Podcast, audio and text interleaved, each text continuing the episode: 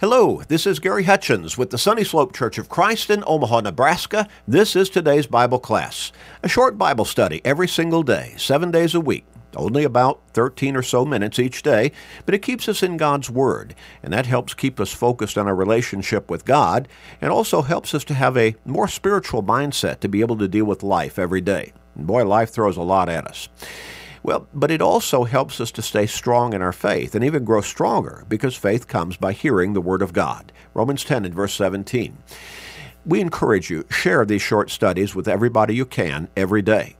Through Facebook friends, text messages, other technological means, with your family members, friends, work associates, neighbors, with literally everybody you can. You may help somebody grow stronger in their faith. You may help somebody come to God through Jesus Christ. You may help somebody get to heaven. What a great blessing that will be for them, but it will also be a great blessing for you. So make that commitment and start sharing today and every day with everybody you can. We're going to continue in our line of thought and study talking about, at least 8 wiles of the devil. Our text, basic text, is from Ephesians chapter 6, verses 10 and 11, where the Apostle Paul wrote, "Finally, my brethren, be strong in the Lord and in the power of his might." The power of God's might. "Put on the whole armor of God that you may be able to stand against the wiles or schemings of the devil." Now, I like that word wiles. That's descriptive. I like words. I like language. That's descriptive. "That you may stand against the wiles of the devil." And that word simply means schemings. However, whatever means the devil used to try to pull you into sin and away from God and into eternal condemnation.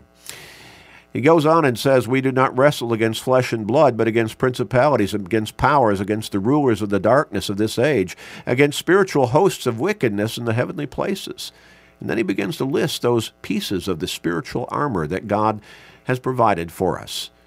"Gird your waist with truth, put on the breastplate of righteousness, shod your feet with the preparation of the gospel of peace, put on the shield of, or take up the shield of faith, put on the helmet of salvation, and wield the sword of the Spirit, which is the Word of God, and don't forget to pray," down through verse 18.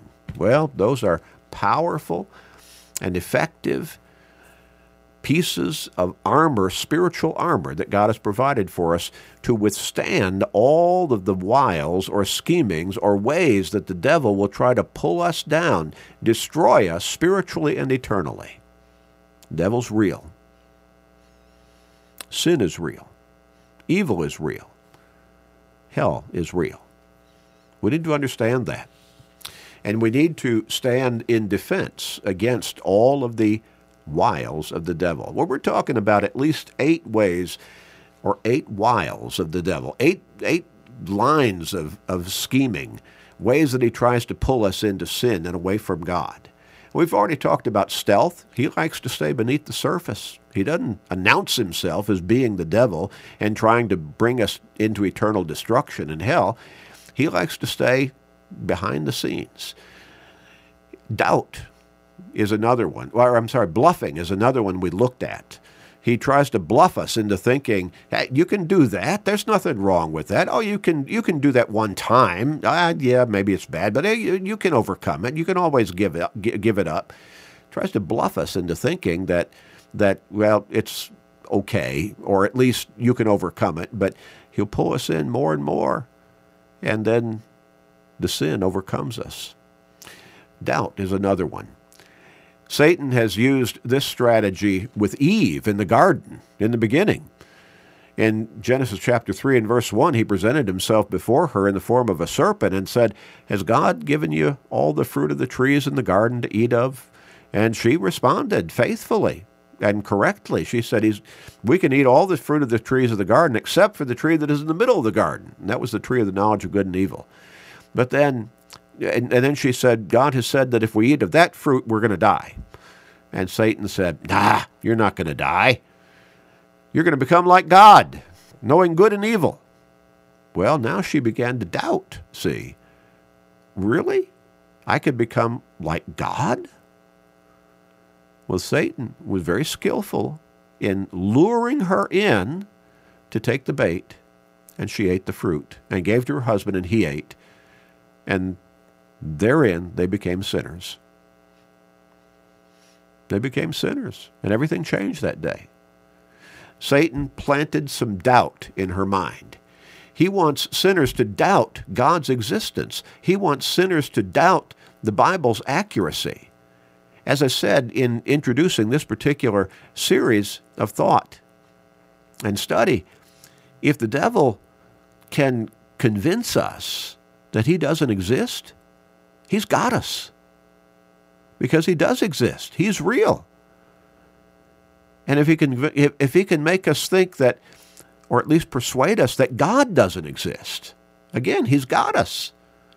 If he can plant doubts in our mind that makes us question and then ultimately give up truth of God's existence and God's love for us and the devil being our gravest enemy, 1 Peter 5 and verse 8, then he's got us. Each year, hundreds of articles, posts, and books, and documentaries are produced to promote a naturalistic evolution position or a belief and attack the existence of God as the creator.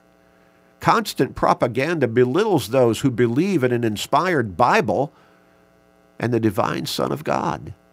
The devil wants college freshmen, wants everyone else to be convinced that all the smart people are atheists and nobody believes in the Bible anymore. That's what the devil wants everybody to believe. He wants to plant those doubts in people's minds. But the truth is, as the psalmist said, the fool has said in his heart, there is no God. The fool has said that. And when you look at, the creation all around us, Psalm 19 and verse 1 says, that was, by the way, the fool has said in his heart, there is no God. That's Psalm 14 and verse 1. Psalm 19 and verse 1 says, the heavens declare the glory of God, and the firmament shows his handiwork. You look at the amazing and intricate design within the universe. You think that can just happen on its own, by chance, arbitrarily? Design demands a designer, and that designer is God, the Almighty, the All-Powerful. The heavens declare his work. We can see his fingerprints all around us in the creation. When we look at Romans chapter 1, beginning with verse 20, Paul used this line of reasoning, this logic. He says, since the creation of the world, his, that is God's, invisible attributes are clearly seen, being understood by the things that are made. In other words, the design that is there in the universe, even his eternal power and Godhead, so that they are without excuse. Because although they knew God, they did not glorify him as God, nor were thankful, but became futile in their thoughts, and their foolish hearts were darkened. My, oh my, how disbelievers, how atheists, how people who believe that God did not create life in this world, they believe in some random, by chance, foolish belief in evolution, is how we all came into being and got to where we are now. How they jump through hoops and go through all kinds of mind-bending assumptions to, in some way, explain away the simple reality that God created it all. God created it all. Oh, the devil wants to plant doubt.